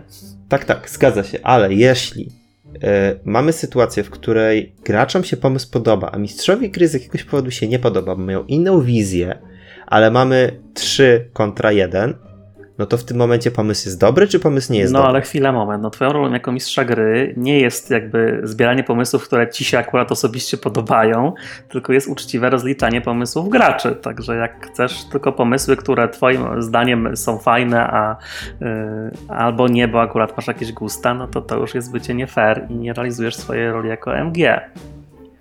Tak, ale właśnie zobacz, jak powiedziałeś, że pomysł jest dobry, to ja odniosłem takie wrażenie, że chodzi ci o to, że on ciebie satysfakcjonuje w pewnym sensie, nie? Mm, czy, czy nie jest tak? Nie, przynajmniej mam nadzieję, że tak nie prowadzę. No okay. właśnie to, to trochę zmierzam do, do sedna y, tego, o czym chciałbym, żebyśmy pogadali w tym odcinku, czyli właśnie jak być jednocześnie uczciwym i fair w rozliczaniu graczy, ale jednocześnie nie być takim pobłażliwym na takim poziomie, że ta sesja przestaje być jakimkolwiek wyzwaniem dla nich. Nie? Bo gracze, kiedy wiedzą, że mistrz gry będzie od nich wymagać, ale uczciwie wymagać, no to będą się prawdopodobnie starać, no i jak już się im uda, no to będzie z tego dużo większa satysfakcja. Nie? E, I trzeba wyczuć gdzieś te granice. E, I tutaj ja te pomysły oceniam najczęściej po pierwsze przez ogólnie taką logiczną spójność z tym, w jakiej konwencji gramy, czy jak wychodzisz pod jakiekolwiek sensowne ramy i robisz rzeczy, które są totalnie absurdalne, szalone i nie mają szansy powodzenia, no to rozliczam takie pomysły w odpowiedni sposób. No i oceniam ogólnie, czy ten pomysł jest y, fajny, czy faktycznie gracze włożyli w to jakąś kreatywność i energię i czy to się będzie fajnie prowadzić, nie? czy to nie będzie jakaś straszna nuda, aczkolwiek zaznaczam, że nudne pomysły też powinno pozwolić realizować, bo czasami rzeczy efektywne są po prostu nudne. To z jak dużą dozą e, powiedziałbym takiego subiektywizmu i obiektywizmu się mierzysz, mówiąc to? No bo e, Mówisz, że pewien pomysł nie ma szansy zaistnieć, ale na przykład tobie Ma szansę, ale wtedy trzeba brakować- wyciągnąć y, konsekwencje wobec graczy za absurdalny pomysł, nie? który spowoduje, że na Nie, nie, przykład o zginą albo skończą w więzieniu. Chodzi mi o coś innego. Chodzi mi o to, że mistrz gry może nie mieć na przykład czasami wiedzy, czy dany pomysł może się, udać, czy nie. No ale gracze deklarują pewną sensowność swoich działań właśnie na tym etapie deklaracji, więc da się to praktycznie zawsze ocenić. Bo można gracza A dopytać. to jest ciekawe to widzi. zagadnienie. Bo wiecie co, ja się często faktycznie, znaczy często, jak teraz o tym myślę, to spotykałem się niejednokrotnie na sesjach z takimi sytuacjami, że mistrz gry mówi, no przecież to było oczywiście głupie, bo coś tam, coś tam, coś tam, a dla graczy to jak najbardziej było bardzo sensowne. E, Ja myślę, że tutaj całkiem ciekawą propozycję ma PBTA, Miasto Mgły na przykład, e, ale nie tylko, czyli chodzi mi głównie o ruchy miękkie, ruchy twarde, które są do mistrza gry. Tam jest, to jest to trochę ograniczające, trochę wyzwalające mam wrażenie, bo mistrz gry, czy mistrz ceremonii, jak to się tam nazywa, e, nie może tak po prostu, wiesz, pozbawić gracza palców, czy nosa, czy, czy, czy po prostu go uszkodzić. Najpierw wykonuje ruch miękki, który to jakby zapowiada i jeżeli gracze na to nie zareagują, to dopiero wtedy wykonuje ruch twardy i wtedy jest wręcz zachęcenie do tego, żeby, żeby gracze jakoś tam mocno po, pouszkadzać. Oczywiście nie tylko fizycznie, to może być strata majątku, czy cokolwiek innego. No tak, tylko to jest jakby Eee. przeniesienie tego na poziom mechaniczny, ale de facto jako MG wciąż musi zdecydować, jaka jest treść tego miękkiego i twardego ruchu w jakiejś sytuacji, nie? Tak, ale nie możesz zrobić ruchu twardego bez uprzedzenia, bez wcześniejszego miękkiego, czyli zawsze gracze będą, mają szansę na reakcję na to, nie? No ale to niczego Więc- nie zmienia. Wciąż rozliczasz graczy z ich decyzji, czyli oceniasz, czy ich decyzja zachowuje, zasługuje na miękki ruch, a potem twardy, czy wprost przeciwnie, ich decyzja jest na tyle dobra, że nie ma sensu wobec nich konsekwencji wyciągać. Akurat tam... Wciąż jesteś arbitrem. Przynajmniej akurat tam to scenariusz raczej zakłada i te, te ruchy z... powin... No, nie chcę tu wchodzić w szczegóły. To, wtedy bym powiedział, że to jest bardziej już po stronie mm, autora scenariusza. No, zakładamy, że my jesteśmy też autorem scenariusza, to wtedy jest e, to wtedy to, to, jest jedna i ta sama osoba. Ale zmierzam do tego, że e, gracze zawsze mają szansę wyjść z tego, z tego cało. Nie? Dobrze, a gdzie wtedy jest wyzwanie, jeżeli gracze zawsze mają dodatkową szansę? Czy po prostu mają jedną szansę ekstra na zasadzie nie zabijamy ich od razu? Czy nie wyciągamy poważnych konsekwencji po prostu, tylko dajemy im e, lekkie konsekwencje, jak będą dalej, to ciężkie. Nie, no, no właśnie, ja mam wrażenie, być może też na fali tego, że kiedyś grało się twardziej, haha, e, że obecnie mistrzowie gry, tacy jak ja, ale też wie, wie, wiele innych osób, jest właśnie ten trend, że się raczej takich mocnych konsekwencji nie chce rzucać w stronę graczy, no bo im będzie przykro, nie będą chcieli z nami grać, co jest jakby naturalne. Mhm. E, Nawet jeżeli, wiesz, nawet jeżeli zro, zrobili coś źle, to, to i tak nie musi być fajne uczucie, że okej, zrobiłem to źle, więc zasłużyłem sobie na to, żeby zostać totalnie zmasakrowany. Rzadko No spotykam tak, się z taką reakcją nie jest zero-jedynkowe, nie? Po prostu chodzi o to, że jeżeli gracze y, jakby zawodzą na poziomie deklaracji, no to fabuła reaguje adekwatnie, nie? To nie oznacza, że fabuła się kończy, że od razu się komuś rękę ucina, że się kończy porażką cała przygoda, tylko jest jakaś adekwatna, uczciwa konsekwencja tych decyzji i mistrz gry jakby stara się być uczciwy, ale też niepobłażliwy. No to jak to robić uczciwie w takim razie? Moim zdaniem tutaj y, najważniejsza jest pilnowanie spójności świata i konwencji i y, informacji, którymi gracze y, dysponują. Czyli jeżeli dajemy informacje, to zakładamy, że oni będą y, korzystać z tych informacji, podejmując swoje decyzje. Czyli jeżeli mówimy im, że nie wiem, tam frontalny atak na jakąś grupę ludzi jest samobójstwem, oni dalej próbują frontalnego ataku, no to pewnie skończy się to ciężkimi stratami. Ale z drugiej strony, jak im nie mówimy, jakie są siły przeciwnika, no to nie oczekujmy, że się tego domyślą, nie? No i jeżeli gramy w konwencji płaszcza i szpady przygodowe Seventh Sea, no to automatycznie możliwość atakowania większej ilości ciężkich przeciwników jest elementem gry, a jeżeli gramy w poważnej konsekwencji wojennej, no to zupełnie inaczej rozliczamy decyzje graczy. Nie? Staramy się po prostu być e, w miarę realistyczni w konwencji, którą przyjęliśmy, i fair wobec tego, co gracze wiedzą i, i mogą wymyślić. Nie? Ja staram się też doceniać y, taki po prostu wkład, zaangażowanie, energię, którą gracze pakują w pomysł. Czyli jak widzę, że gracz po prostu w jakiś pomysł ładuje sporo y, swojej energii, to staram się ten pomysł, nawet jeżeli nie jest jakiś super dobry, to z nim kreatywnie rozwinąć. Nie? Bo jego postać pewnie ma pewną wiedzę, która pozwoli w tym pomyśle znaleźć jakieś luki, ale nie dajesz graczowi gotowych odpowiedzi na te luki, tylko mówisz, aj, tutaj twoja postać wie, że tu może być jakiś potencjalny problem, czy chcesz coś z tym zrobić, nie? No i tak sobie ym, możemy ten problem e, ostatecznie rozpracować.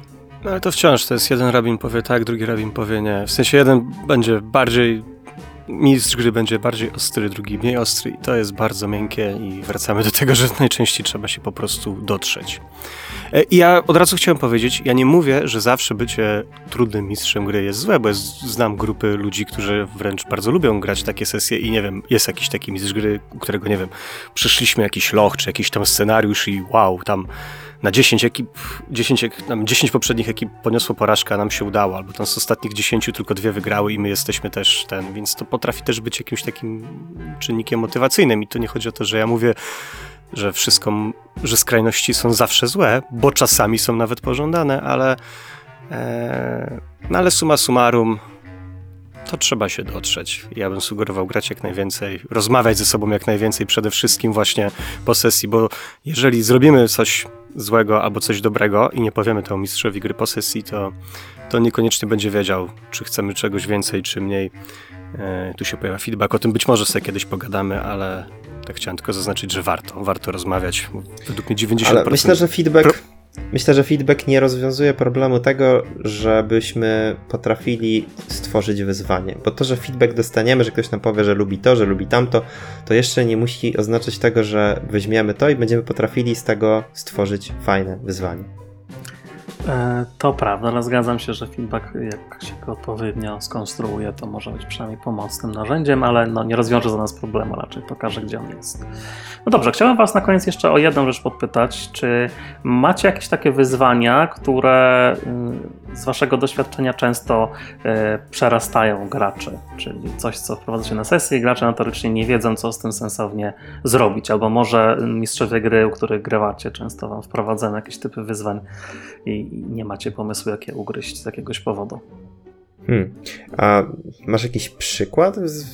Jakby chodzi ci bardziej o konkretną scenę, czy chodzi No na przykład bardziej te zagadki, o ogólnie? których e, już Adam wspominał, czyli z mojego doświadczenia gracze e, nie rozwiązują zagadek, to wytrąca szalenie tempo sesji, z reguły kończy się na tym, że potrzebują jakiejś albo podpowiedzi, frajdy z rozwiązania zagadki i tak nie ma, albo zagadki są na tyle banalne, że w sumie równie dobrze mogłoby ich nie być.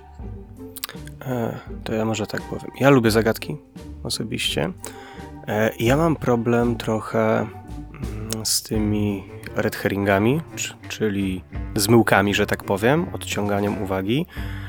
E, Mam wrażenie, i to widzę u większości osób, z, który, z którymi miałem okazję zagrać, u których miałem okazję zagrać, e, u których ten motyw się pojawił, że na tyle mocno często skupiają się na tych zmyłkach, że ten główny problem jest totalnie zasłonięty i z ich perspektywy być może to jest oczywiste, co leży u źródła problemu, ponieważ znają całą historię, z perspektywy graczy często to, to wcale nie jest takie oczywiste i ostatecznie sesja albo się rozwleka, albo gdzieś błądzimy. Ja wolę jak jest może nie tak totalnie to wyłożone na, jak kawa na ławę, że to jest ten istotny element, ale jest to trochę bardziej, bardziej podkreślone, a red herringi są raczej z strony takie niewielkie, jeżeli się jakieś pojawiają, albo, albo po prostu prowadzą do jakiegoś innego wątku. E, to mi się Mhm. wydaje, że to jest taki, taki częsty problem. Okej. Janek, coś jeszcze Ci przychodzi do głowy? Tak, ja myślę, że graczy często przerastają rozmowy negocjacyjne, Mhm, to prawda. szczególnie jak, szczególnie jak chodzi o rozmowy o jakimś licytowaniu się, ustalanie stawki. No i też taka ustalanie, chyba kto- dyplomacja szeroko rozumiana, nie? Tak.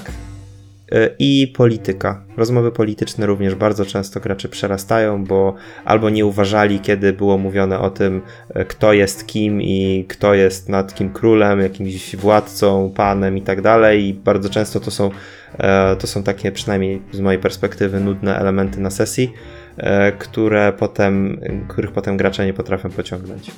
Mhm. Tak, mam bardzo podobne obserwacje. No dobra, to myślę, że na tym chyba możemy tą część wyzwaniową zakończyć, chyba że macie jeszcze coś do dodania. Ja Skoro nie mam. nie, to w takim razie e, jeszcze jedna część popkulturowa, którą e, ja dla Was mam. E, Jest to mała gra indie, w którą miałem okazję ostatnio e, pograć e, i ją skończyć, a mianowicie Chance of Sennar. Taka gra na mniej więcej 10 godzin od e, studia, o którym wcześniej nie słyszałem, studio Rundisk. O ile mi wiadomo, nie wydali niczego innego znanego, ale ta gra wyszła mi naprawdę znakomicie, świetnie się przy niej bawiłem. To jest taka mm, przygodówka w rozwiązywanie zagadek w klimatach takiego starożytnego Babilonu. Nasz bohater się budzi na początku e, w takim dziwnym babilońskim mieście, które mm, no, nie ma co ukrywać, trochę ma być wieżą Babel. I e, główny patent polega na tym, że nie znamy języka mieszkańców tego miasta. Nie rozumiemy kompletnie, co do nas mówią. To są po prostu jakieś dziwne hieroglify, które się pojawiają w dymkach. I clue gry jest próba odcyfrowania i zrozumienia tego języka. To jest gra o uczeniu się języka i przełamywaniu barier komunikacyjnych. I na tym się zasadza główna Czy może to być inspiracja? Czy Hmm? może to być inspiracja do Nibiru? E, trochę tak, ten klimat taki, chociaż mi jest bardziej takie mezopotamskie, nie? Tak. E, Ale tak, pewne rzeczy pewnie się, e, się trochę powtarzają. No ja bawiłem się świetnie, e, naprawdę fajnie są pomyślane te zagadki językowe. One są takie nie wprost, czyli no, trzeba faktycznie ruszyć mózgownicą, gra ci nie podaje łatwych odpowiedzi, nie ma takiego zmysłu detektywa, który od razu mówi to sprawdź, tamto sprawdź, to połącz. Daje gra po prostu taki dość szeroki kontekst komunikacyjny i pozwala ci wyciągnąć własne wnioski, a potem cię trochę z tych wniosków odpytuje. Jeżeli graliście kiedyś w Return to Obra Dinn, to jest trochę podobieństw w tym, jak gra pozwala dedukować na podstawie kontekstowych informacji. Czyli przykładowo, e, jeżeli spotykamy jakąś postać, ona unosi rękę w przyjaznym geście i mówi do nas jednym e, znaczkiem, to nie trudno się domyślić, że to jest jakaś forma powitania. A potem z czasem y, komplikują się nam sytuacje, ale domyślamy się na przykład, że to jest jakiś czasownik chyba, bo tutaj już znamy słowo ja i tutaj chyba jest czasownik, a potem jest, nie wiem, drzwi, więc może to jest otwierać albo zamykać i patrzysz na to, co ta postać robi w danym momencie. A potem jest jeszcze trudniej, czyli na przykład musisz zacząć oceniać szyk zdania, albo że jakiś tam krzaczek oznacza liczbę mnogą. Y, I jest masa frajdy z rozwiązywania y, tych językowych tajemnic, zwłaszcza, że później się okazuje, że na każdej kondygnacji tej wieży y, mówią w jeszcze innym języku i musisz tłumaczyć z jednego języka na drugi. I są pewne podobieństwa i pewne różnice. A czy gra tak jak Obradin daje narzędzia do zapisywania sobie rzeczy?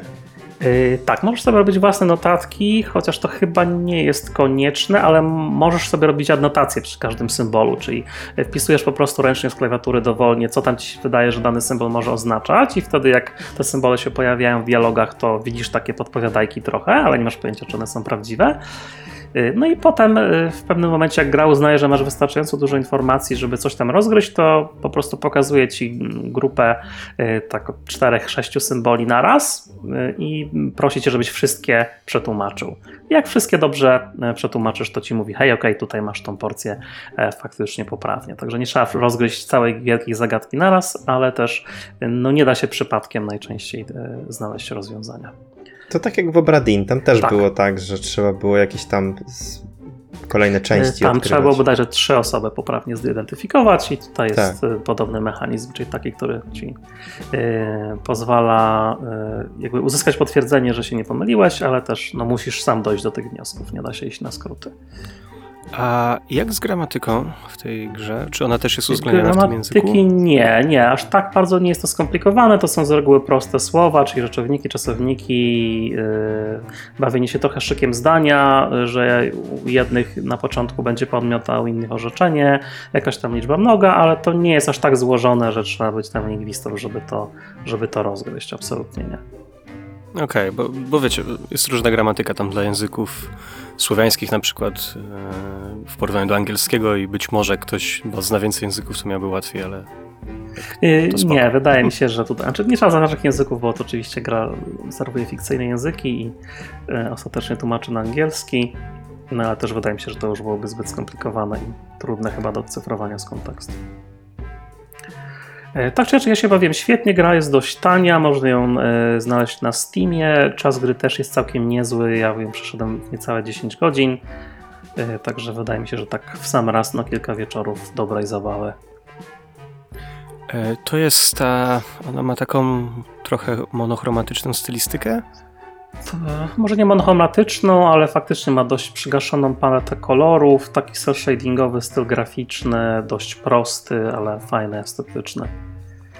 Point Często dość pastelowy. Mm, można grać na padzie, po prostu sterując postacią, ale to jest mało e, efektywne. Najczęściej po prostu point and clickowo jest dużo szybciej. Ale większość zagadek to nie jest kliknij na czymś tam, tylko po prostu trzeba znaleźć rozwiązanie e, zagadek w języku, a potem e, czynności, żeby coś tam pokonać, są oczywiste. No dobra, to co? Na koniec został nam jeszcze kolejny odcinek patentu na sesję, który tym razem przygotował dla Was Adam. Mamy nadzieję, że Wam się spodoba. Posłuchajcie. Uwaga na uszy.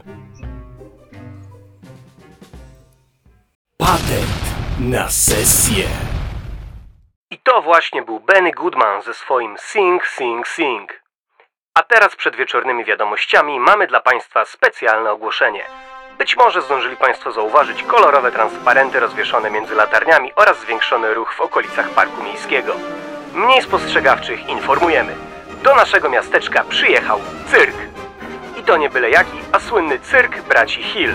Lista prezentowanych atrakcji jest doprawdy imponująca i z pewnością każdy poszukiwacz i poszukiwaczka wrażeń, duzi i mali, młodsi i starsi znajdą tam coś dla siebie. Pokaz otwierać będzie niezwykła, latająca rodzina Finottich. Ich powietrzne akrobacje już niejedną osobę przyprawiło o zawał serca. A dokładnie to siedem w ciągu ostatniego roku. Ponoć są tak dobrzy, bo śmierć zadowala się widownią zamiast nimi. Harry Hill dementuje wszelkie plotki w tej sprawie. Pośród rozstawionych namiotów będą mieli Państwo okazję spotkać prawdziwą wioskę dziwadeł. Kobieta z brodą, najmniejszy człowiek świata, odwrócona dziewczynka, bezpalcy staruszek i wielu innych. Oswald Hill zapewnia, że żadne z nich nie jest przetrzymywane wbrew własnej woli, a wszelkie próby podejmowania z nimi rozmowy są sprzeczne z regulaminem atrakcji. W cyrkowej menażerii znajdą Państwo moc dzikich zwierząt ze wszystkich zakątków znanego nam świata. Na wszelki wypadek weźcie ze sobą coś do obrony, chociaż Buster Hill ręczy dobytkiem, że jeszcze żadnej bestii nie udało się uciec ze swojej klatki. Co odważniejszym polecamy udać się do gabinetu krzywych luster. Ponoć potrafią na stałe zmienić ciało i umysł odwiedzających. Szeroki uśmiech gwarantowany, jak zapewnia Benjamin Hill. Wieczorem odbędzie się pokaz wielkiego maga i hipnotyzera Alistera Castiela.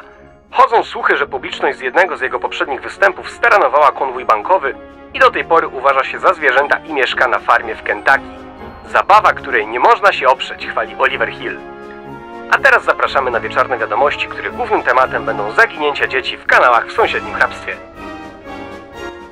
Podoba mi się ten pomysł odwiedzenia dziwnego cyrku. Pewnie im starszy będzie historycznie ten cyrk, tym fajniej, bo te cyrki z początku ubiegłego wieku są takie najbardziej niepokojące.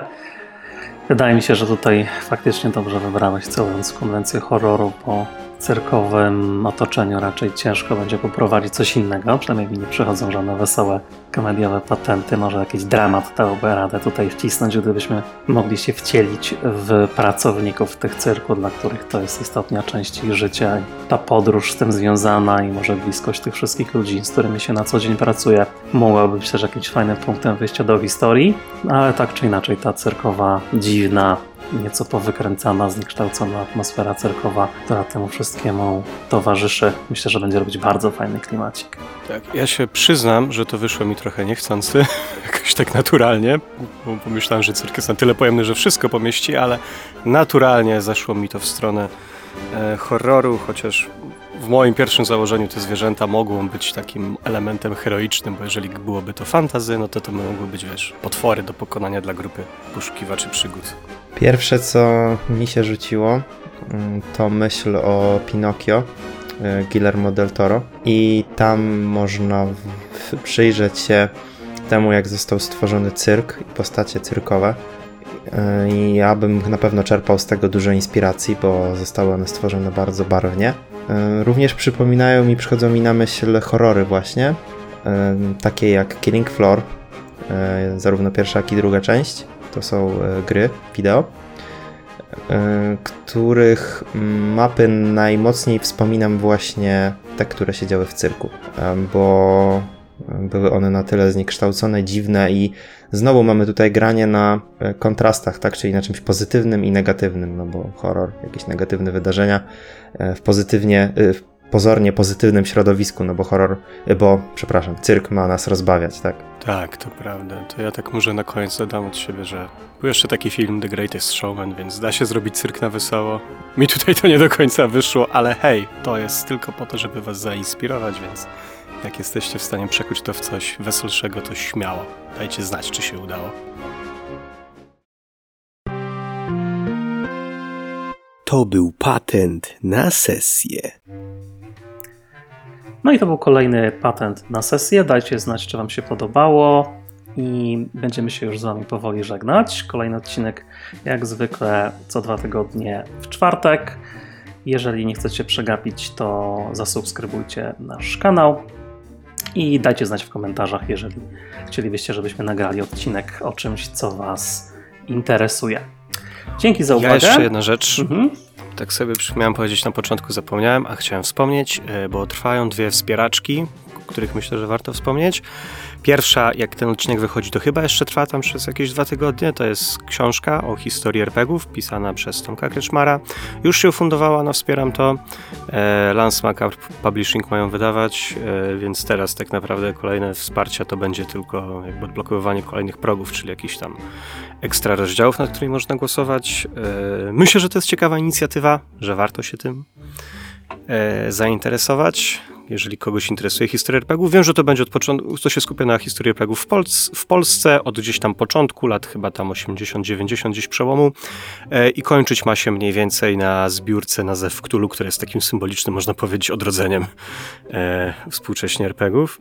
E, a druga to w stosunku do dnia, którego nagrywamy, startuje jutro, ale w stosunku do dnia premiery tego odcinka już trwa. To jest e, zbiórka na Actum Cthulhu, czyli walczymy aliantami z nazistami w Cthulhu w systemie 2D20, znane z takich gier jak na przykład, nie wiem, obecnie Duna, na przykład Śmigę na D2, 2D20.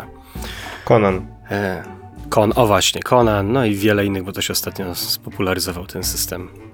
No, Mówi się, że to ma być dobra pulpa w Cthulhu. Że jest. Tak. Właściwie to dobra pulpa w Cthulhu. Tak, to też ma być, no wspieram to Alice Games, za to będzie odpowiadało e, i chyba też potrwa tam z miesiąc, więc będzie jak można się zainteresować. No dobra, to jeżeli tyle. coś z tego brzmi dla Was interesująco, to sprawdźcie zbiórkę, może wesprzyjcie. A my tymczasem e, się będziemy żegnać. Byli dzisiaj z Wami Adam Studziń-Studziński, Do widzenia, dobranoc. Jan Rachal Cześć. i ja, czyli Bartek Matusiak. Trzymajcie się, cześć.